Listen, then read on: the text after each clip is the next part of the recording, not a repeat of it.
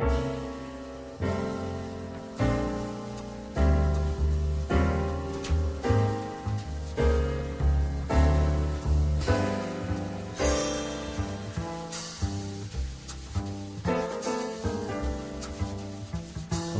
hello, welcome once again to another stop on the Show mission. Two men, one podcast, every black film ever made. My name is Vincent Williams. I'm here, of course, with Mr. Len Webb. Hey, how how you doing? Holla at your boy. This is Len, the Bat Triple of Black Tribbles fame. And tonight, or this evening, or whenever you listen to it, you know, you know, I'm still not used to podcast world.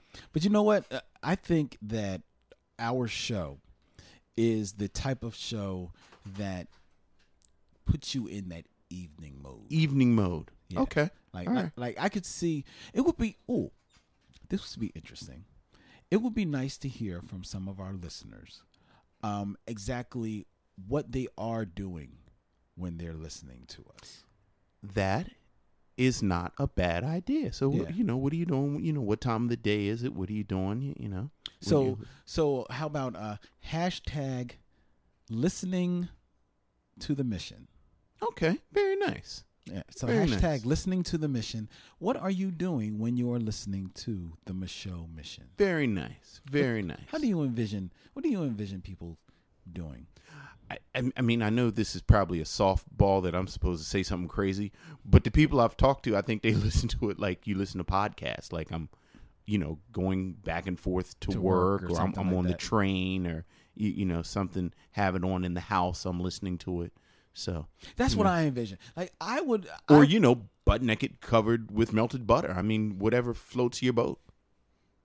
That's Tuesdays. But uh, I would love to hear someone say that Shout out to Fresh Air. I would love to hear someone say that they um are in their kitchen, like chopping up some vegetables, making their dinner with us on in the sound system. Oh, that's You're like nice. like like coming through the Sonos. Right, right. You right, know, right, while they're just listening to like like I would dude, this would it would blow my mind if all of a sudden there was like a Sonos commercial and you see somebody just chilling in their like, you know, super fabulous San Francisco loft Mm-hmm. and all of a sudden he's like I'm Vince. This is Len. You're on the Michelle mission. Oh, that And- would and be that that would be dope.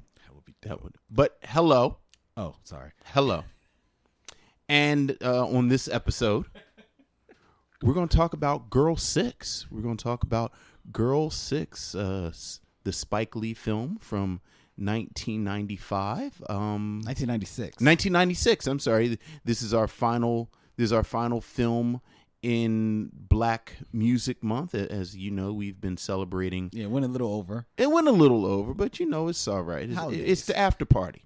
there you go. There you go. I like party. that. It's the after party. You know, and we've been talking about the music in, in the filmography of Prince. We started out with Purple Rain. We followed that with Under the Cherry Moon. The third stop was Graffiti Bridge. And then we're going to round out this celebration with Girl Six, which is connected to Prince because it has a Prince soundtrack. Yes. Which was a huge part of the story of Girl Six. Yes, it So, was. you know, getting Girl Six. Do you have a bit of business? Do you have one clarification? One um one uh thing that I need to correct, a correction if you will. Okay. So you remember on the when we were talking about in search of girl 6 and I was I went on the rant about how you can't find things and one of the films I mentioned was M- Melinda, Yes. which is the black version of Carrie. Yes. That everything about that was wrong. Oh, really? Melinda is actually like a crime thriller starring um Calvin Lockhart. Like I was I I, I conflated two well I conflated two things. I meant to tell you about Melinda, which just came out on on um Blu-ray. I've never seen it, but I saw Calvin Lockhart was in I read the description and it seemed really cool. What I was thinking about was Abby oh. which is the black version of The Exorcist. Oh, really? So I got confused about one word black versions of movies with scary ass white girls. you see what I did there? So I mean, you see how that it's like Melinda, the- Melinda black version of Carrie, mistake. Abby black version of The Exorcist. Both um, you know, these little. I like. I remember like, God, this is scary ass white girl. It's an honest mistake. so it was an honest mistake. Very honest but um, hopefully nobody was running out looking for Melinda, the black version of Carrie, because it doesn't exist. I ain't say Abby. I said Melinda. Right, right, right, right. Go back there and get me Melinda. You want to hear a funny story? I know we gotta get to it, but this is so. Take your time. Journey Through the Secret Life of Plants, the Stevie Wonder album, Mm. was out of print. Not out. Well, no, it was out of print. I think technically it was out of print for years. Okay. Because you know, if you don't know, Journey Secret Life of Plant is during Stevie Wonder's classic run, but this is like it, it was is it was a soundtrack to a documentary. That I did not know. It was a soundtrack to a documentary actually called Journey Through the Secret Life of Plants. And it is mostly instrumental music. Like this great electronic instrumental music. Uh Share One You uh Share One You Love is on there. Right. But um Send one you love. Send One You Love rather is on there. But it's mostly a curio. Out of print for years, came back into print. My wife bought it for me for my birthday. The year that yeah, I got a good wife. The the year that it came out and got into almost a shouting match with the woman at the record store who tried to tell my wife that it didn't exist, that Stevie Wonder didn't have an album called Journey Through the Secret Life of Plants. Wow. Really? And and you know, what record store was this? You know, we probably don't know. no, no, I actually do know. It was, it was in Baltimore. It's it's one of my favorite record stores on Earth, Soundgarden. I don't know. If, I hope. Well, that's a whole nother story. Like this was a, this was an infamous um clerk at Soundgarden, and I don't think she's there anymore. But I remember, like when I saw my wife, she was all flustered, talking about, "Do you know that fool told me that?" And I said, "I know."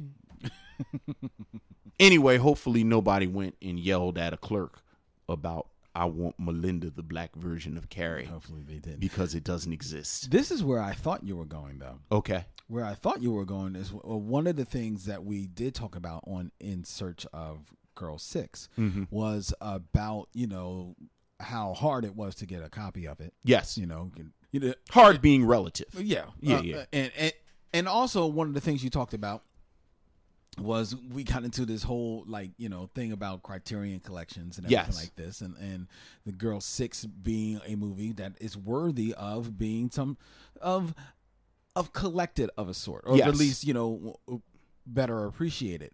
Um, it appears that in 2006 there actually was a DVD release of Girl Six in um, for its 10th anniversary through Anchor Bay Entertainment. That, Oh, okay. That included with it a making of featurette as well as um, very rare behind the scenes footage. However, there was no additional um, commentary track or anything like Right. that. But it was at least a, a, a- more of a of, of a, a you know a collector's item. Right, right. And I think the making of of, featurette is is on the version we have. Probably Like that so. kind of, you know. But well, there you go. So it, Also, just to complete my complete wrongness of my rant about Melinda the Black Carrie and how it's not on DVD. Abby also billed. It's actually billed at like parenthetically. It says the Black Exorcist wow. came out on DVD in 2007. So there you go. There you go. It's kind of like when when uh, Chuck D in in Bring the Noise says uh, most of my heroes don't appear on a, stamp, and like since then, like every time I hear that, I'm like, you know what? A great deal of my heroes actually appear on the stamp. they've actually been on so stamps. so there you go. There you go. Well, Maybe it's progress. times have changed. Girl Six. Yeah. In She's Gotta Have It, Jungle Fever, and Malcolm X, director Spike Lee got in your face. Now he's gonna get in your ear. You've just reached the hottest live talk line around. Acting is about feelings. The only reason The only reason I take it, take it, take somebody's got to hire me, huh? I hope so. Greatest romantic African American film ever made. Directed by me, of course. Person we're looking for needs to ooh sexuality. Could you unbutton your blouse? Nope, nope. You walked out on QT, the hottest director in Hollywood. Sharon Stone, spread her That's the business,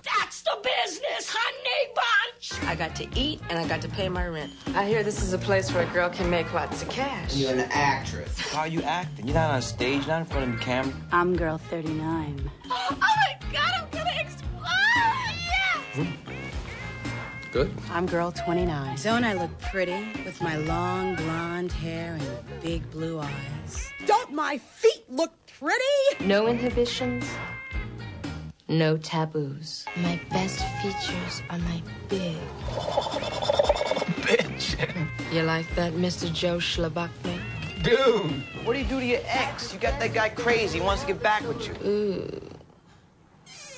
I didn't know you were such a freak. I always was. You just never brought it out. Mm. A pilot called you from his cockpit. Mm-hmm. Dag, no wonder the plane's been falling out of the sky left and right. Theresa Randle, I'm gonna hop on a plane and go to Hollywood and live out my dreams. What are you gonna do? You're gonna collect autographs and take the next person that moves into my building and make them pay your rent. Spike Lee, Jimmy no live here. Jimmy no live here. Isaiah Washington, Ooh, I'm, I'm gonna miss you, Judy. Judy. I always did like when you called me that. Jennifer Lewis, Debi Mazar, Peter Berg, Naomi Campbell, Ron Richard Silver, Belzer, Halle Quentin Berry, Tarantino, John Turturro, Madonna, with songs by Prince. Girl Six. She's the only thing better than being there. Okay, ladies and gentlemen, here we are with Girl Six. Simply put,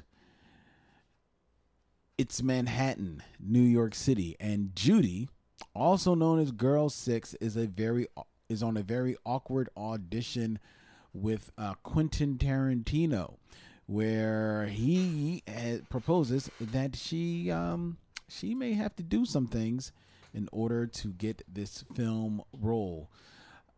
This kind of degradation that she is not standing for leads Judy to reassess her life, where she is in her life, and what she's doing to make it in the world of acting, which through a series of steps takes her into the world of phone sex as Girl Six in this uh, 1996 movie directed by Spike Lee with a screenplay by Suzan-Lori Parks. Suzan-Lori Parks, the Pulitzer Prize winning uh, uh, uh, uh, uh, oh, Playwright. playwright. That's what I'm trying to think. That's the word. Playwright of Topdog/Underdog. Oh, yeah. which is a phenomenal play. A- absolutely. I saw a a um, a, uh, a, a a performance of it at the Walnut Street Theater a couple of years ago with Kash Goins, and uh, it was directed by Malika Oyetimein, who was an, an, an incredible theater director. Uh, once here in Philadelphia, now living out in Seattle. Um, this, as you noted out, Vince, is uh, a film that features a Prince soundtrack, which is how we lumped this into this.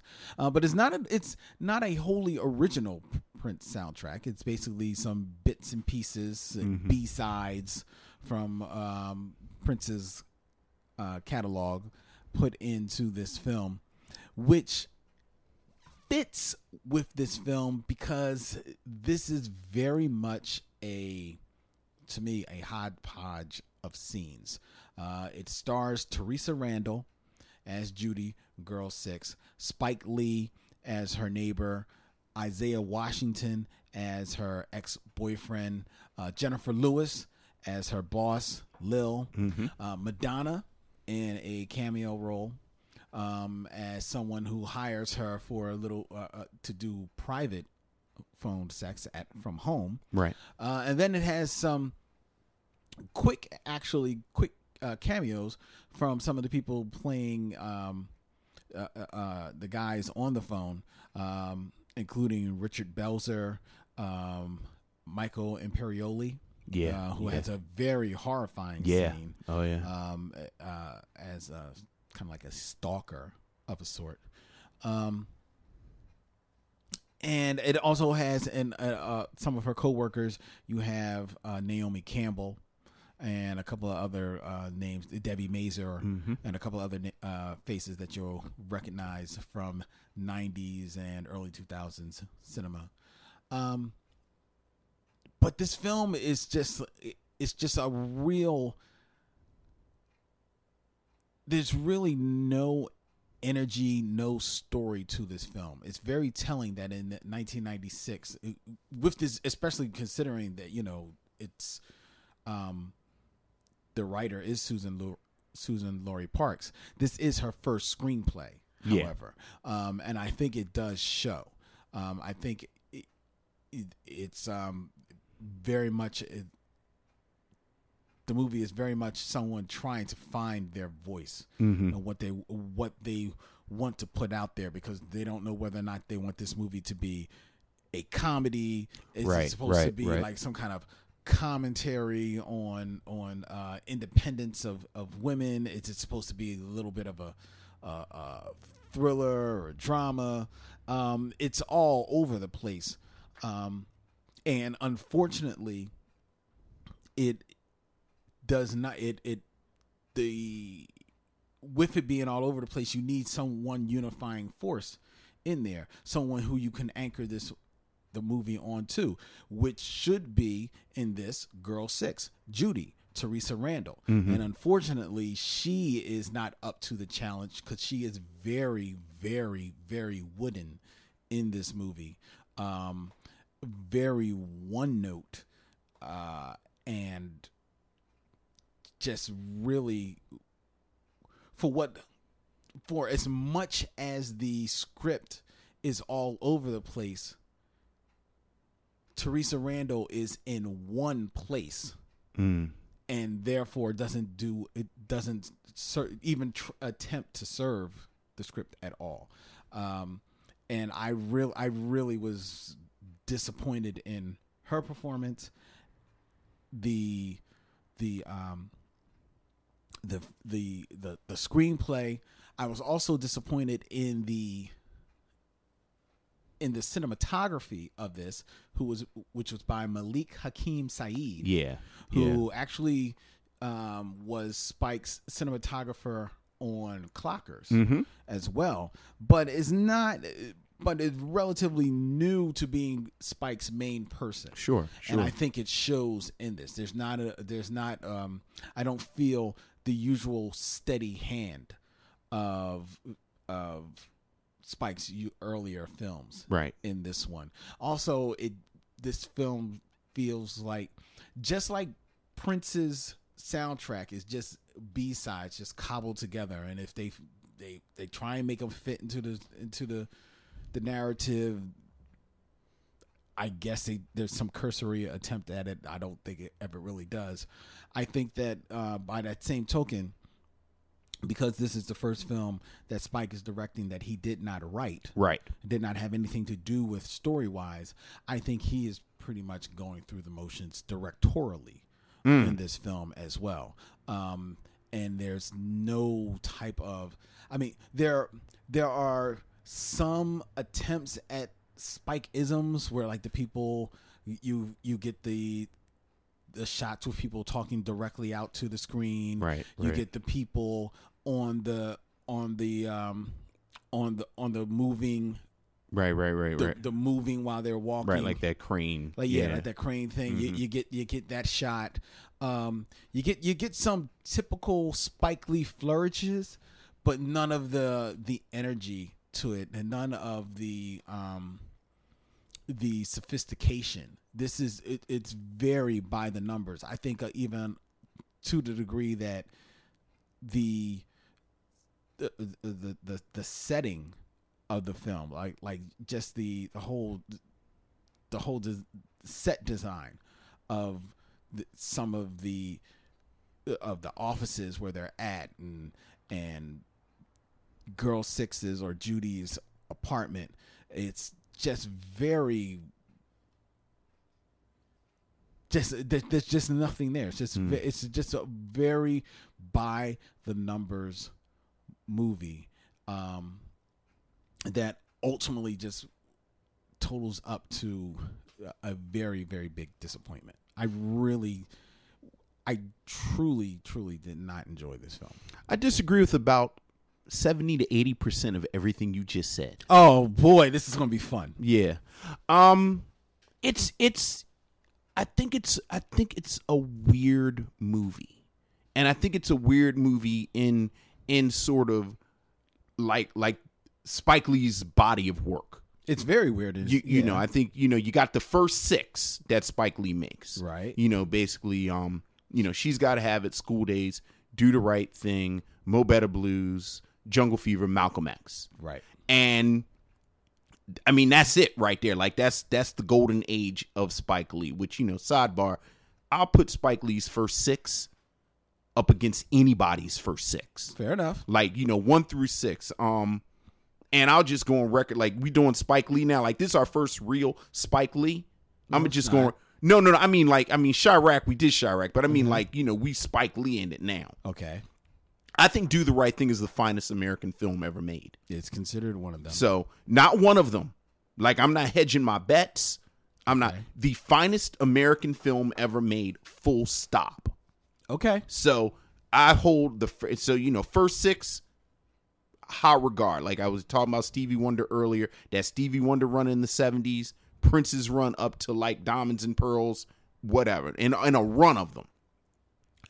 You get that weird transition period with Crooklyn and Clockers, where, as you said, um, Ernest Dickerson is no longer his cinematographer That's the name of after uh jungle after malcolm x. Right. so you've got that. Um he gets a co-writing credit on both of those. But you know i always kind of went eh, about his co-writing credit on them because um Joie Lee and his brother, I believe is pronounced Cinque Lee, co-wrote Crooklyn, and Crooklyn is kind of loosely based on the Lee, the, The- the Lee- family. the Lee family, and obviously it's from the little girl's point of view. So I know who I think really wrote the script to Right. Crooklyn, and Richard Price co-wrote the Clockers script with him, but it's based on Richard Price's novel Clockers. So even that is like okay, as you said, this is him he's just the director. Um cinematographer we talked about. And I think it's almost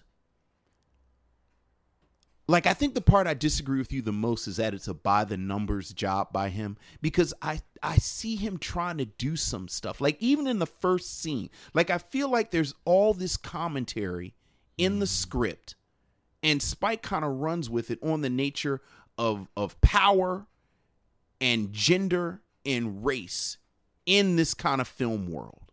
So you know, one of the things, one one of the one of the um one of the sort of things that they do in the film is that uh girl six, who we find out at the very end, her name is Judy, which I think is a thing in and of itself. It goes the whole film without naming her Yes. she imagines herself in these scenarios. And I think that the scenarios that she imagines herself in are very deliberate. So, you know, the first thing and and you know, we just did it, so it was heavy on our mind. It's almost uh it- it's almost a, a, a line by line recreation of a scene from Carmen Jones. But that's not the first scene. No, no, no, no. I'm saying when she, it's her first um, imagine. it- That's her first It's her first fantasy. Yes. So you had these three fantasy scenes. Yes. You have the first one From she's- Carmen Jones. and she's Dorothy Dandridge. Yes. Everything that we've talked about with Dorothy Dandridge and how Dorothy Dandridge so, kind of dealt with all of this stuff. Mm-hmm. Second scene, she's Pam Grier Yes. and everything Pam Brown. Greer goes through, and and and the Foxy Brown scene deviates a whole lot. Yes, from big an actual Foxy Brown film.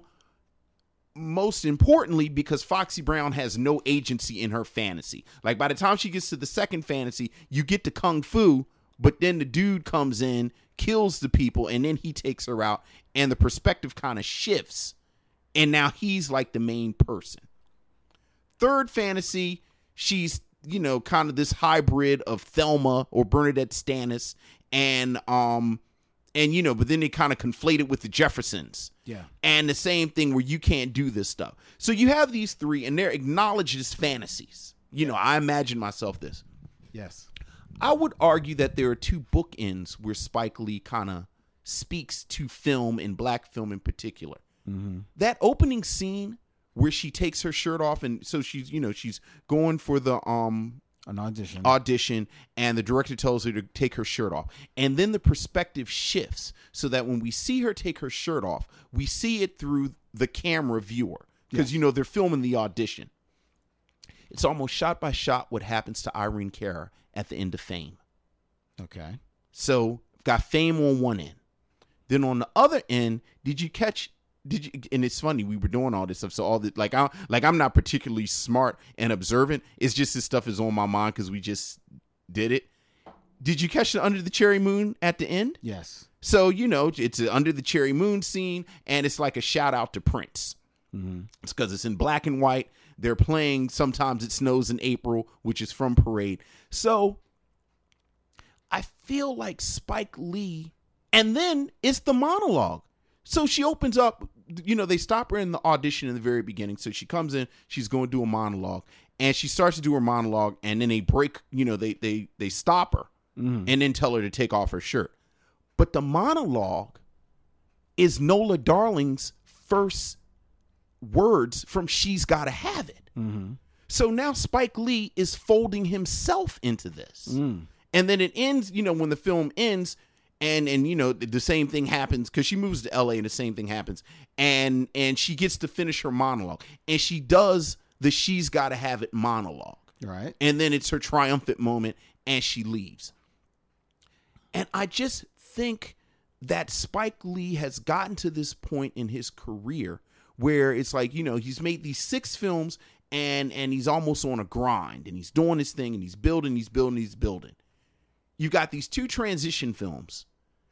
And now Spike Lee is almost like and I think his um the body of work bears it out. I feel like Spike Lee tries things so that what you see by as by the numbers, what I see as Spike Lee kind of not having that chip on his sho- not chip on his shoulder, but all of these expectations that have been placed on him. Where because again, those first six, there's not an an, an American filmmaker that has had a first six consistently as good as them.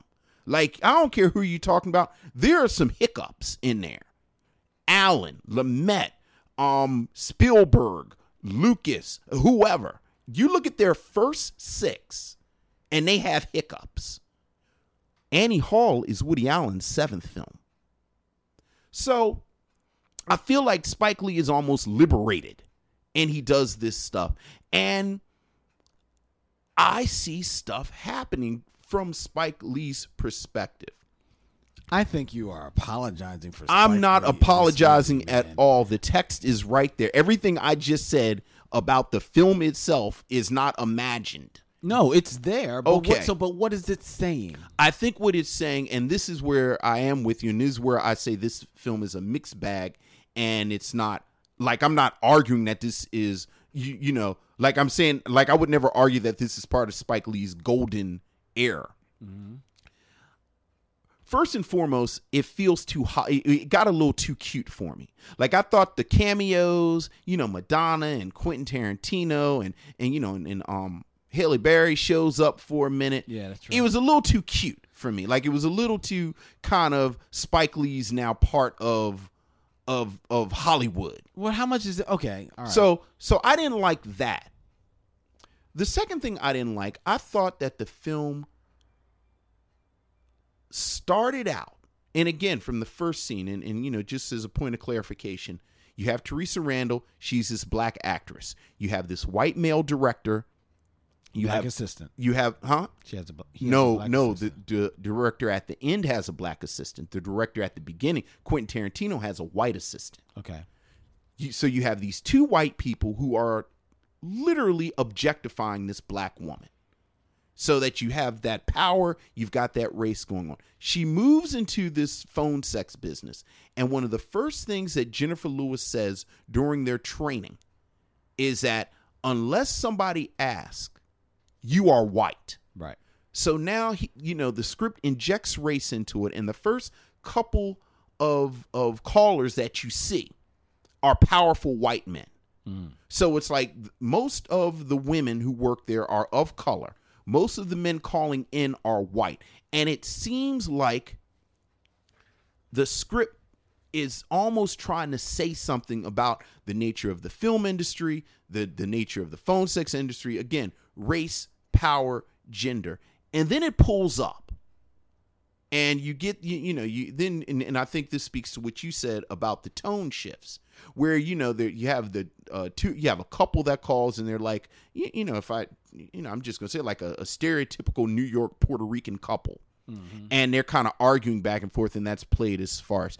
And um, then there's a moment where um, Tom Byrd, who's one of these great character actors that shows up in Spike Lee movies, and he calls, and he and Theresa Randle have this kind of funny moment because he's like butt naked playing baseball, and he's the Sultan of SWAT, and it kind of undermines this other kind of interesting thing Sure. that I think could have been there with if if if Lori Su- Susie Parks had a more assured hand at this moment that I think it could have been more of a through line and, and I agree with you that I think it kind of gets garbled because it pulls up. Well, I wonder how much of that is the screenplay and how much of that is, especially now, you know, as you point out, all of the the kind of like um, flourishes that seem to speak of Spike. Right. I wonder how much of it is Spike taking Taking that screenplay and then kind of like putting his own stuff in there. I I think that and is then maybe messing it up, and I- thus I- why the the shift, the tones don't don't work. I think that's I think that's an argument that works. I think you you know again it's it's sort of like success has many fathers and failure has none. So you know I think nobody's going to raise their hand and say hey, and certainly if you look at you talk about power dynamics, who has the power in 1996? You know this Suzan-Lori Parks has not won a Pulitzer at this point. Yeah, she's and not, um just know. to tell you, remember like the first couple of episodes when I talked about recasting um, recasting um, Easy Rawlins Mhm. with Jeffrey Wright and Mos Def is because I saw him in Topdog/Underdog. Wow, did you? And I and I said, oh yeah, these dudes, these dudes should be, they should have a TV show every week, Yeah. where they do stuff. So, but 1996, Topdog/Underdog not that. Topdog/Underdog. So, I I would buy your argument that there Yeah, because- that is there. because, like I say, I hear you for what Spike is trying to inject in there, but Mhm. I I w- would be curious as to whether or not um that's because Spike doesn't have a full uh I don't want to say understanding, doesn't feel 100% comfortable with the screenplay that Suzan-Lori Parks has presented. Because Right. Susie Lu- Laurie Parks, uh, mind you, this is her first screenplay, um, but she is a very challenging writer Right, right. you know um so i could imagine that someone like spike who a good writer of his own but i don't think that he i don't think i think there's a, a there is a difference between a suzan-lori parks um script and a spike lee script. And certainly with within issues of race and gender. certainly. So. Um so i i would imagine that i could certainly see spike you know trying to mix things up. And and also to your point maybe by this point trying to like i say maybe it's not so much by the numbers is just trying to inject something in there to maybe creatively wake him up because he has been just boom boom boom boom boom and now he you know this he's he's certainly reached a certain point in in his career at this point and it's going where he's not necessarily on cruise control but he has nothing left to prove anymore. yeah so Yeah, he he's just doing yeah, absolutely. whatever um and now this is something that he didn't even write either so he's like eh, you know because it's it's because a lot of his work was with warner brothers Mhm. and I have to say, the first thing that I noticed when watching this Yeah. is this big 20th Century Fox coming Yeah. up. So I'm like, Yeah. whoa, you know, which then speaks to why the Prince music is from pulled Right, from right, wherever, right. wherever. Um, it's, but it, it, that in and of itself is again the reason why those tones they shift all over the place, and there are movies that shift all over the place. Chi-Raq shifts all over the Right, place. right. It does. Um, to a degree, even you could argue that something like uh, Cleopatra Jones shifts all over the place. Um, Claudine has has some shifts in mood, in in in in mood and tone to the films. But when those things happen, it's all the more reason to have a very strong and assured actors Right. delivering the scene. Now, see, I think Theresa Randle is wonderful. I think she is a very lovely woman. But I she was I I think Theresa Randle was the perfect person for this role. wow, man. I could not disagree more. I think Theresa Randle is is sultry, which is hard to pull off. I think a, a film that is focusing so much on voice mm-hmm. as opposed to I mean she's a very beautiful woman, but I think her voice kind of works. I think what you saw as Wooden, I see her as I I mean again, I'm just looking at the film. Like the whole film is about her trying to get her identity. Mm-hmm. Like all the wig stuff, all the you, you know the the the, the she Yeah, gets for a woman that doesn't, it supposedly it's like late on her rent and all this other right right. She's stuff. got, she got mad wigs. She got mad wigs and she doesn't wear the same thing twice, right. like in the same day. Well, you know, it's it's still movie people poor. It's still movie poor. so Just saying, bruh. Just saying. if we start down, I line- that. like you know, people who are who act like actual poor people. You know, it's movie poor. I just noticed that. I'm saying. Yeah, but um, I like Theresa Randle. I like and I like Theresa Randle in this. I think, I th- I think again, what you see as Wooden, I think that was on purpose. Like if Theresa Randle wasn't a good actress, I would say, oh, well, like if if you said she was Wooden in, you know, even something like um, what's the joint she was in with uh, Wesley Snipes? Sugar Hill. Okay. Like like if you said, well, you know, if I said, oh, well, she was trying to do this in Sugar Hill and this, or you know, even in the 10, 15 minutes she was in Malcolm X, like I'd say that. But you know, I th- I think she did that on purpose because again, she's sort of this blank slate that gets lost until the very end. Well, I think she's. I I I, I disagree. I don't think. Um, maybe this wasn't. Maybe this was an actor, an actor's choice of mm-hmm. her how she played this role. Then I think, it, and if so, I think she made a very poor choice. Okay. because she is very, very one note mm-hmm. throughout this entire movie. And there are, with a movie where the tones are shifting all over the places, Right. there are there are times where you could kind of still stay in that character and shift your mode a little bit, shift Right. your tone a little bit. I mean, I don't even like I say, there's the there's the scene where she is being terrorized um, over the phone, Right. um, by one of the callers who seemingly has found out where she lives, Right. Right. and there is there is a tension to that scene. None of it is coming from Theresa Randle. Right. It's all coming from the person on the phone and to a degree how it's being filmed. And even how it's being filmed it's kind of like it takes me out of it because i don't really feel it because it's a little bit too kinetic. That like with that tension you need to just be still. Right. and and just and trust the words and trust the mood of your lighting and your actors. But you can't because she is not giving you anything in that scene. There are scenes where she is with um Spike Lee that are supposed to be a little bit more comedic Yeah. and she is giving you nothing. There Yeah. are scenes where she's where she's with um her ex Isaiah Washington, who I don't know what he's doing in this movie, Yeah. but he, but there are scenes where she's with him, and he's trying to be, you know, because Isaiah Washington's very accomplished. Actor. Absolutely. he's given nothing to work with in this film. Absolutely not. But he's he's doing whatever he can. Yeah. It- but he's got nobody to. All his scenes, unfortunately, are with T- Theresa Randle, and she she is giving him nothing to wor- work off of what, with what little bit she has. I actually agree with you about those scenes. yeah, I mean, but Yeah.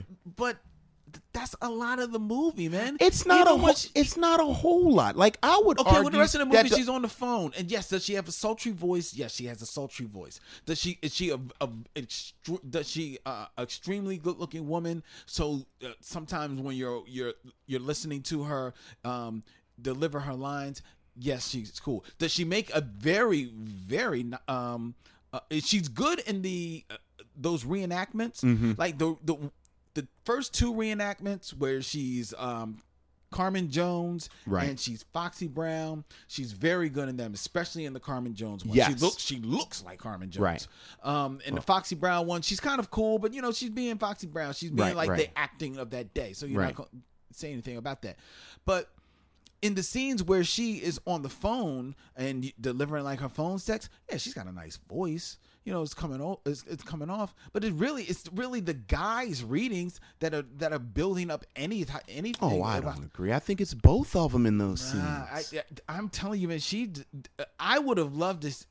I would have loved to have Jennifer Lewis doing some phone sex as opposed to her. but see, here's the thing. That's because Jennifer Lewis is a sexy woman. It wasn't phone sex. I thought that that was that's one of the things that I really enjoyed.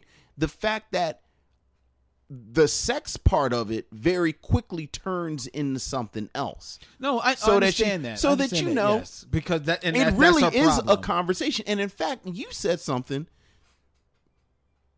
The fact that she and Isaiah Washington are so good together in the Carmen Jones fantasy, and they're not as good in you know quote unquote real life when when she's you know when they you know they had a lunch date and they sort of talk to each other.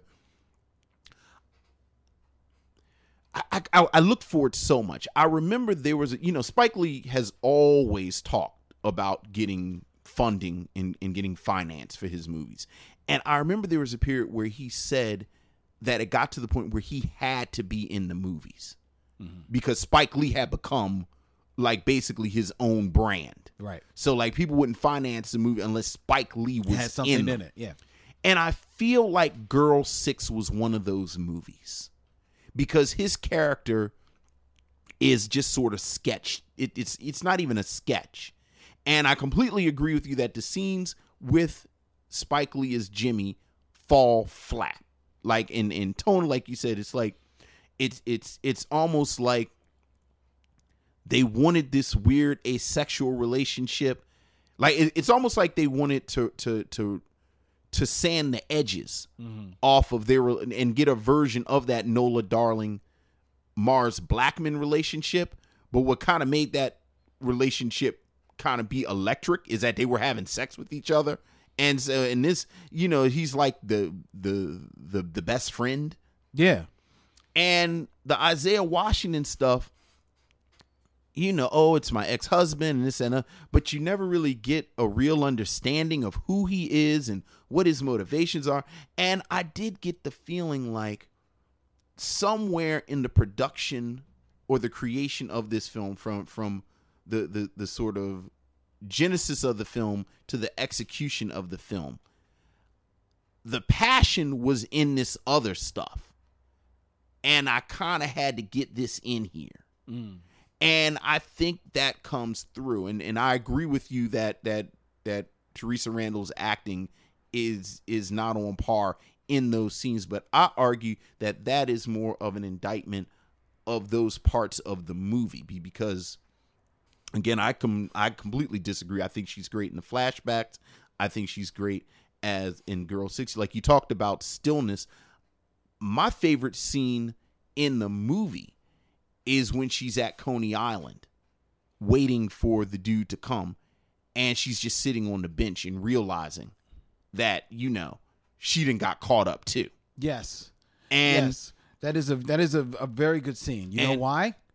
why Because she has not- no lines. because she has no line and it's all about the it's all about the cinematography and the music. her body is acting, and I know that sounds really. I, it's She's all sitting there. Vince. It's all in the body language, That's though. all in like the staging.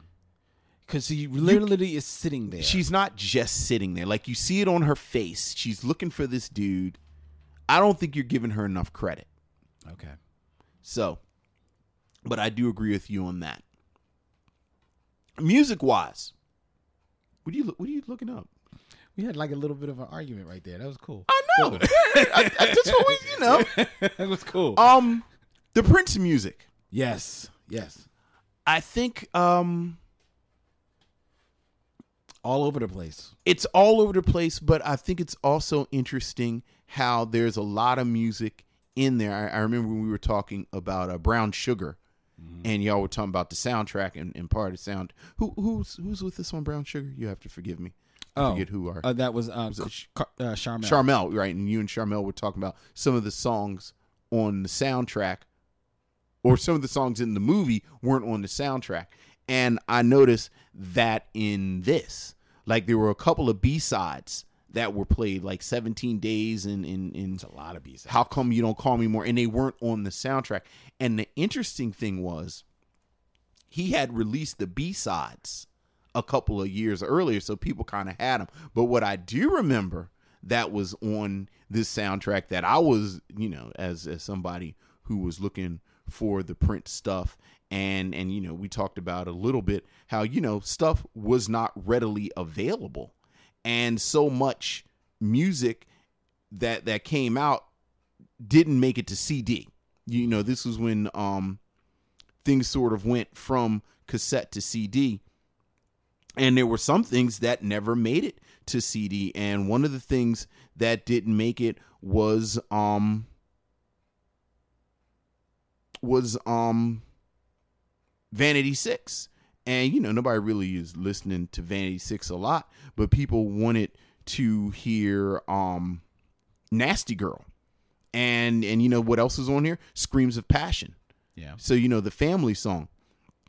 The the the the group the family. Right. And so I do remember that there was a bit of that with the soundtrack like, "Oh, well this is now going to be on CD." So now you can get that and then you have this beautiful pristine copy. But you know what? Even that That's the saving grace. no, no, no, no, no. I think that speaks to, or, or at least I kind of folded that into my critique that Spike Lee is now part of the establishment. Mm-hmm. Like he can get a Prince soundtrack. Like you know, like like who else got a Prince soundtrack besides Girl Six? And it's not even a fair question because we've talked about everything that had a Prince soundtrack besides Girl Six, and those are Prince movies. Well, that's the Oh, and, and Batman. Batman. Eh, Right. So so it's like a Prince movie or the biggest thing at this point ever and a Spike Lee movie. Yeah, but but again, this is a Prince soundtrack, but it's it's cobbled together. It's not like Prince saw this movie and created was inspired by this movie in his music. True. They pulled music to kind of fit scenes or just throw throw in there. Do you think other movies didn't want to use old Prince music? No, okay, I hear you on that, but um I don't know. I it's it's kind of cool to hear some of the music. Some of the music is like I could really do without that in the scene right now. Right, Uh, right. Because there's because again because it is pulled from different stages in Prince's career. Some of Mhm. the music is has a dated sound to it. Mhm. I mean, this is 1996, and some of this music was pulled from 1992. What, what the funny thing is I think the most dated thing on the soundtrack is the new song, Girl Six. Yes. So- Yeah, with its like faux scratching and all that type of stuff. As we talked about in uh, Graffiti Bridge, Prince liked the hip rap. yeah. Uh, so yeah, that's definitely one of the most dated things. Um, that scene, and, and correct me if I'm wrong, the scene you were talking about at Coney Island, which Yes. again is a beautiful scene. I'm not Yes. knocking it. One of the more beautiful scenes. In Shout out to the cinematographer. Um, I just forgot his name. Uh, Malik uh, Hakim Sayeed. yes. Um, great job there. He does a great Yeah. job there. Is the I think is the song that's playing there? How come you don't call me anymore? Yes. Yeah. See, and it, it that is okay. That's probably my favorite scene in this in this movie too. Except you know, yeah, that probably is my favorite scene in this movie. I was going to say the um, recreation of the of the scene from Graffiti Bridge, but that's more Carmen Jones. No, I do like that. Okay. But I was going to say the, the from graffiti, um, not graffiti bridge, Under the Cherry Moon. from Under the Cherry Moon, because it was very striking in its black and white. Mm-hmm. And when I saw that in black and white, even though I knew that that was like a fantasy element, Mm-hmm. there was a part of me that wished the second I saw that, wow, I wish this movie was in black and white because that's how good it looked. Right, right, right. And um, and Theresa La- Theresa Randle can wear a dress. I'll, Yes. I'll give you I'll give you that. Yes. Um, and she wore that. Um, but but no, that scene at Coney Island was easily the most um the most effective scene. And and maybe I am not doing her justice in the acting that she shows on her face um in that scene. Uh so I I acquiesce there. But I still say that that notwithstanding, she is um she just did not impress me at all in this in this movie. Right. And it really made me it made me want to go and look up more Theresa Randle stuff because be honest, while you when you mentioned that she was in Malcolm X, I had totally forgotten that she was in Malcolm X. Yeah. And the only other film that I like can call to my mind Theresa Randle is Space Jam. That's right. She plays his wife. She plays his wife, She who, his from wife. what I understand, I believe the two of them didn't get along during that filming. I I didn't know that. Yeah. You know, is it, are you are you are you one of them Space Jam people? what? That I like Space Jam? Or like you like like you know you ever run into people who are like like not obsessed with Space Jam, but like know a lot about Space Jam? Oh, I'm not one of them. Like are you one of those people? No, I'm just a movie person. Okay, so I- all right, I- all right, I right. know right. that. Yeah, I didn't I didn't know that they didn't get along, but yeah, and, and I could be misremembering Alright. that, but I I, I forgot she was in Space Jam. nice pull. That- but but no, I'm serious. That's the Right, only right, other right. Theresa Randle thing that readily comes to my mind. I mean, she was pretty much the the co-lead in Sugar Hill, True, and Yeah. but I I honestly and I loved her in Sugar Hill. I saw Sugar Hill when it came out. I liked it. Yeah, I mean, it, I it's like, it's very uh, much one of them period movies. Yeah, I was like, oh, okay. I But you I- know. I've seen this before. Right, right, right. Um. Uh. but I liked her in in Malcolm X. The few like she wasn't in Malcolm X a long time, Mm. but but I thought her scenes. She's like early in Malcolm. X. She's very early. She's Okay. when he's still um red. red, and when he um converts, he walks past her, and she's become a. It's very sad, and she becomes a prostitute. Oh yeah, I th- see. I have to see that again because Yeah. I remember that. Yeah. I, I'm just not seeing her face, but I do remember that. Yeah, yeah. Okay. Is that all you were going to say about Theresa Randle? I thought you. I, I, I honestly have nothing else to say about Theresa. Theresa, I mean, I, I have nothing against Theresa right, right. I just did not. You know the other thing movie. about the film, and and again, I, I am sort of thinking of like I think about Spike Lee in totality, as you can tell. Like I'm always thinking about all the moving pieces, about Spike Lee. and, and and the moving pieces of Spike Lee.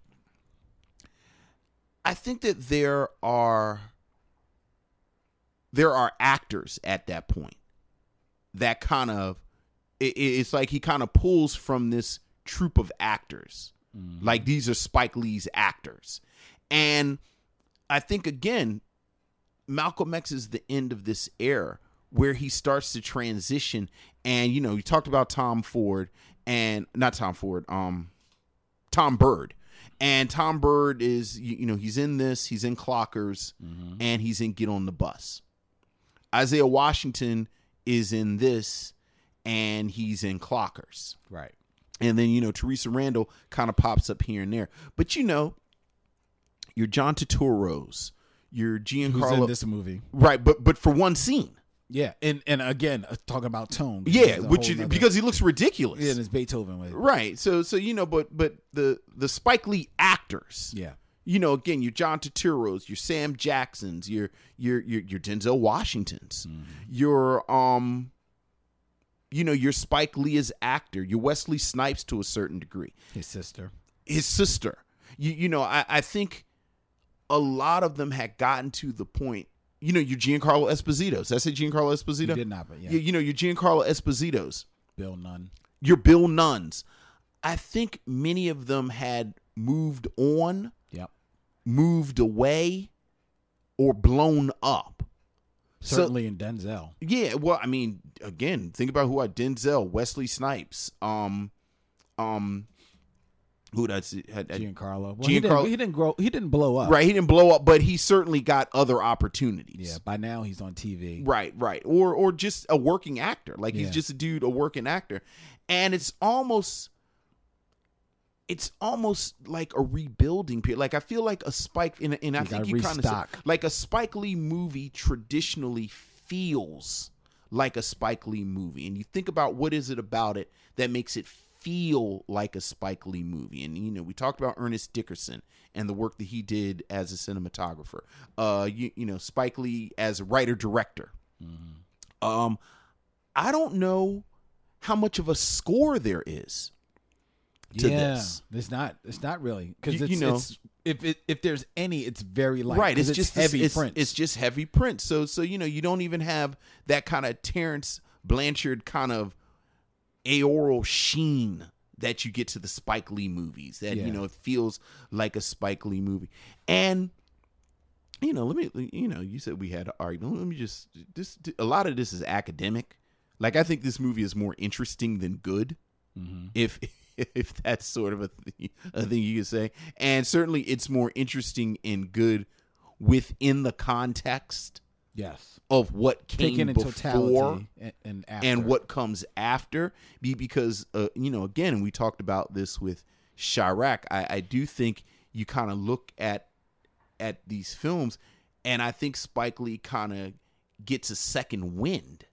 like you know you start talking about a summer of sam or he got game or you know get on the bus where i think these are good movies. And you and you know so i um i'm not gonna say i grant him this because you know who, who, who the hell am i to grant somebody something? But i i think there's enough interesting going on in this movie that I remember being disappointed when I saw it. Let me say that. Like what you just said about being disappointed. I remember in 1996 being disappointed mm-hmm. and I couldn't quite articulate why. Mm-hmm. And I think what it was is that even more so than sort of the the the tonal issues and and and and the plot stuff is that it didn't feel like I thought a Spike Lee movie should feel. And I don't know if that's a f- I don't know how fair it is to judge someone by that. Like I'm not saying it isn't because I do think a lot of directors and and we've talked about this before, you know, I think you, you know like kind of the way that I say oh this is a master at work is that his voice or her voice comes through so that I can point to and say oh well you know that's um Ava DuVernay and that's you know Kasi Lemmons like you look at Caveman's Valentine which is like a million times different than um Eve's Bayou, but there are scenes in, in where it's like, oh, that's see her touch. I see her touch, and I don't, I don't know. Like I said, I think it's a an interesting movie. I think it's an interesting movie, and don't like, like I don't even know what I'm saying right now. Like I don't even know. I don't either. I don't know if I'm defending it or I'm trying. Like I feel like I'm trying not. I'm trying not to come across like I'm contradicting you because I don't think in my heart I am. I just think it's more interesting than I. Like I think I'm more able to eat the meat and leave the bone. Mm. Maybe. Mm. Where I would just leave, push the plate to the side. Right, right, right. None none for me. I'll just take this bowl of cereal. You just take this bowl of cereal, like you know, the T-bone, the fat isn't seared enough, so Len pushes it away completely. It's nasty. So I, but whereas I'll eat and just cut that little little side off and push it away. I want to talk about one person. Though. I want to talk about Jennifer Lewis for just a quick second. Absolutely, another another another great, you know, Phenomenal, Yeah. actress. Um, uh, I'll be honest. She she has currently. You see her on Blackish, the TV show Blackish. yes, Um, I could do without her on Blackish. Really? Yes, only because I love her. only on because Blackish. and I, see I love black and I love Blackish. No, I love her on Blackish. The reason why I could do without her on Blackish is because I feel that there's a little bit of a stereotype to her role on there. I think it's subversive. I think she's playing. I think she's playing that. Well, I, I just I I I guess I I guess I would I would love to just see the family dynamic being the family dynamic. Why do we have to have the grands in there? We're we're having the Dave Chappelle. We're having the Dave Chappelle um debate right here. Like, are they laughing at me? or Are they laughing with me? And I, where I see subversion, you just see okay. Yeah. So uh, so, th- but that notwithstanding, Mm-hmm. um, I do love me some Jennifer Lewis. She's the best. She is she's, She's the best. funny. She is um She's sexy. she, that woman yeah. has been se- she she just don't stop being sexy. I think that's why she hasn't. I mean, quite honestly, and and kind of just to come back to the movie too and the tonal things, I think that's part of the reason she's not as big as you and I think she should be. I, I think I don't think Hollywood knows what, to, do, with. Yeah. with a black actress like this. Yeah. You know, where she's funny and she's sexy and she's smart. Like like you kind of you kind of sort of have to pick Mm-hmm. and you, and you know it's it's sort of like the girl six and and i think about even the um the um the packaging of it Yeah. where we're like and, and you know we talked about it with Chi-Raq and I think this is something that has kind of haunted Spike Lee or Spike Lee has had to kind of grapple with where it's almost like Hollywood doesn't just want a serious black film or a serious thing like it's always this kind of tension where it has to be jokes. So like if you look at the packaging of Girl 6 and really a lot of Spike Lee films, there it, it they they resemble the packaging of School Daze. Where you know you have the one person in the middle and then you have the players around them kind of, you know, doing these exaggerated hand poses. Mm-hmm. And it doesn't matter what the movie is. A lot of times his stuff gets packaged like this. And and I think Jennifer Lewis is a perfect example. Like Jennifer Lewis is not really supposed to be a quote unquote funny character in this movie. No. Like she not. tells a joke when they're training, but and and that's you know I talked about that earlier. That's one of my favorite scenes in the film. Like I, I wish they would have leaned in on that, talking about the sort of power dynamic that's sort of baked in to this type of phone sex thing. And and you know, not for nothing, I think um in some ways this film ages well because these issues of sort of power and voyeurism and and and you know and and objectification specifically of women you people write about this now when we talk about you know webcam girls and and and the nature of pornography on the internet and you know there are all these think pieces about what does it mean to you know and and, and who gets the most porn and what is you you know like of, of course the the places in the country that get the most porn are the places that are the most um puritanical on paper and what does all this mean and i feel like there are moments in this film including that scene mm-hmm. where jennifer lewis is training them where you you get you you get a peek at that Yeah. Yeah. I I, I can feel on that. and you know like you said jennifer lewis is she shines every time she's on the screen and i wish she was the biggest star in the world she's yet she's on my list of people that i'm like why is she not a bigger star She did a production in 2010. I'm I was reading up on her. She did a production in 2010 of uh, Hello Dolly wow in Seattle. I would have I would love to see that. I could imagine her killing that. oh yeah I can imagine her on stage, uh, just killing the hell out of that. I just wanted to, I just wanted to give her, um, give her some praise. A woman that really got her shine a little bit later in life. Really, Mm-hmm. when you think about it, especially in the movies, you know, her first movie is like in 1988.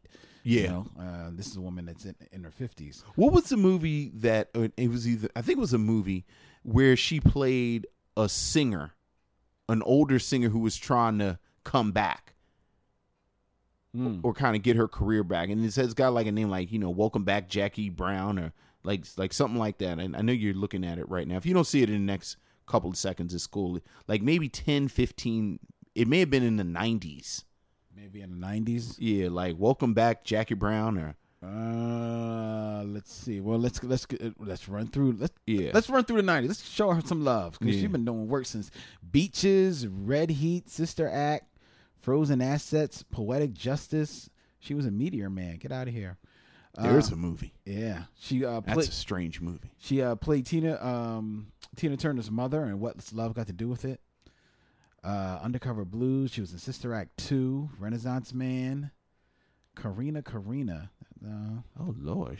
she been in a bunch, bunch of Panther, Dead Presidents, The Preacher's Wife, The Temptations, a lot of TV stuff. Myst- she was a Mystery Man.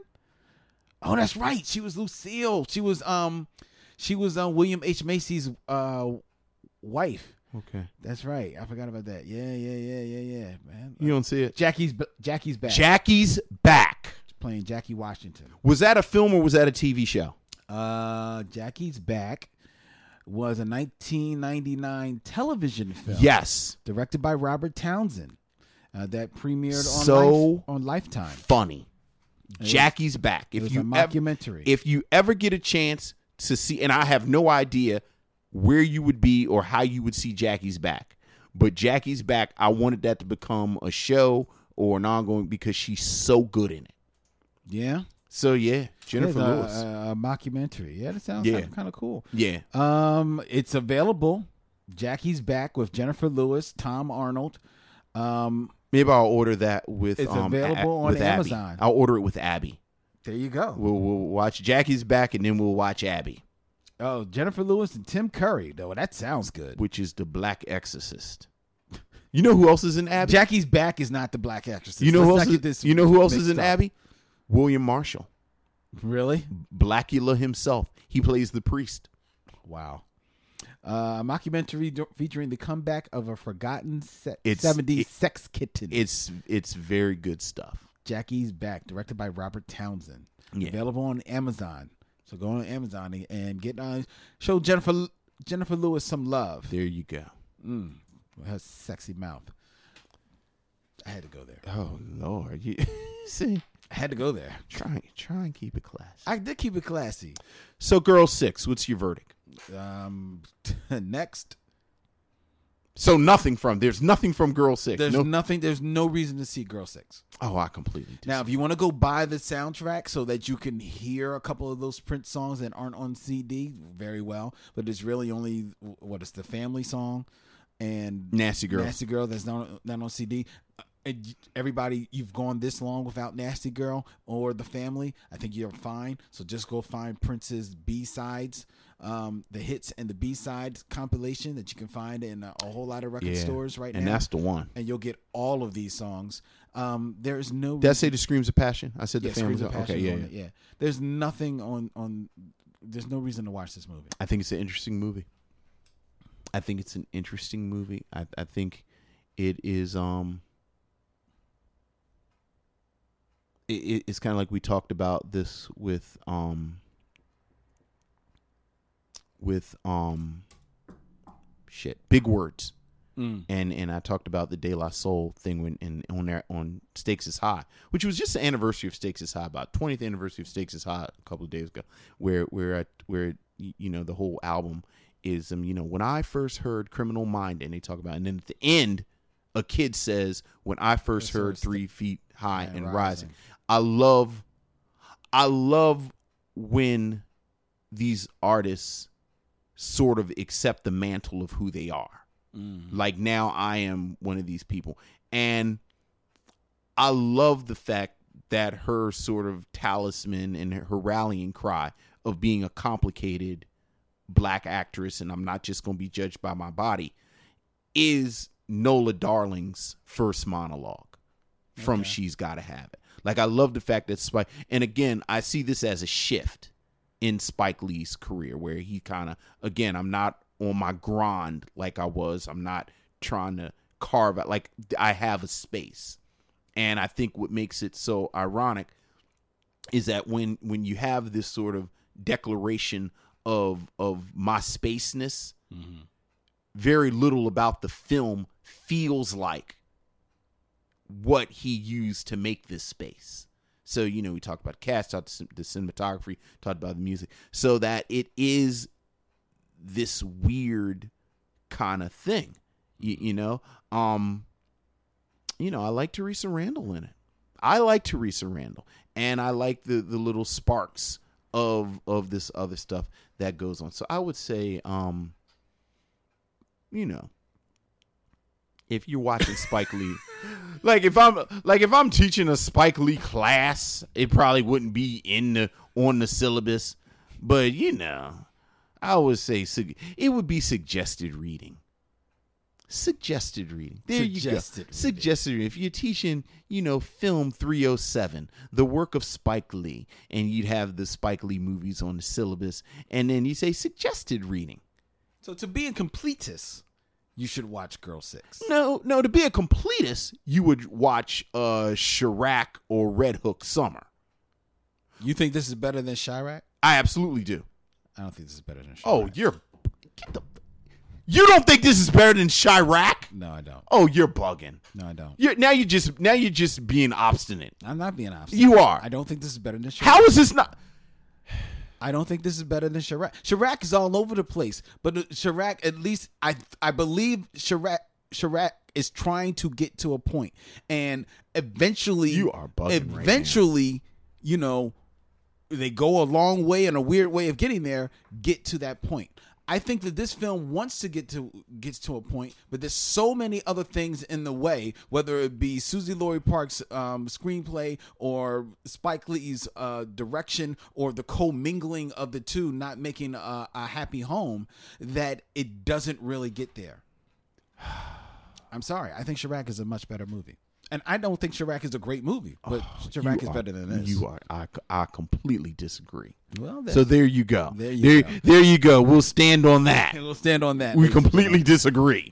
there you go. But like, you be the judge. Go check out um, Girl Six. Go find it, and um, you can go watch uh, Girl Six and let us know what you thought of uh, Girl Six. And speaking of big words, while you're um, out and about or you're waiting for Girl Six to be delivered to your home, why don't you take a moment and check out on uh, TNT their new series Animal Kingdom, um, which features friend of the show, Friend of the show. Mr. Dorian Missick. Very nice. Yes, uh, very he nice. Plays like a, I think he's playing like a police officer in the in the show. I've only seen like the first which is awesome. You know my favorite kind of black actor?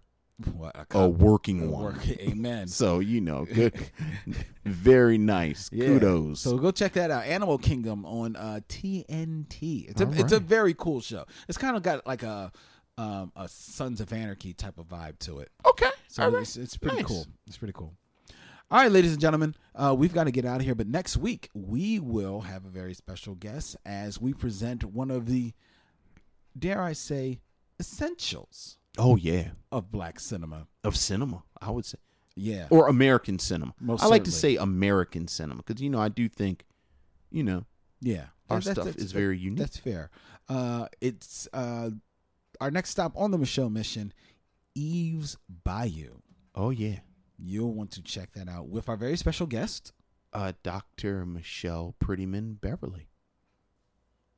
Yes, it's going to be real cool, It is going to be cool. It's going to be very cool, actually. and that'll be coming your way next week right here on the Michelle Mission, which you can listen to every week on michellemission.com or on iTunes, SoundCloud, Stitcher Radio, Google Play, and and any place and any every place that good podcasts be.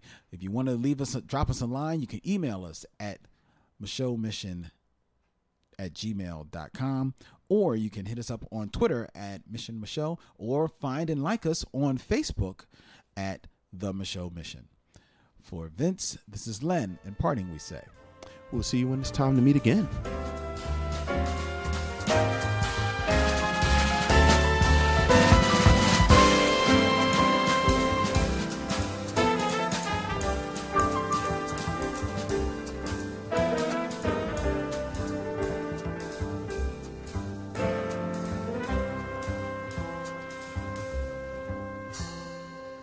It's time to bid adieu. It's been a pleasure knowing you. I'll see you when it's time to meet again.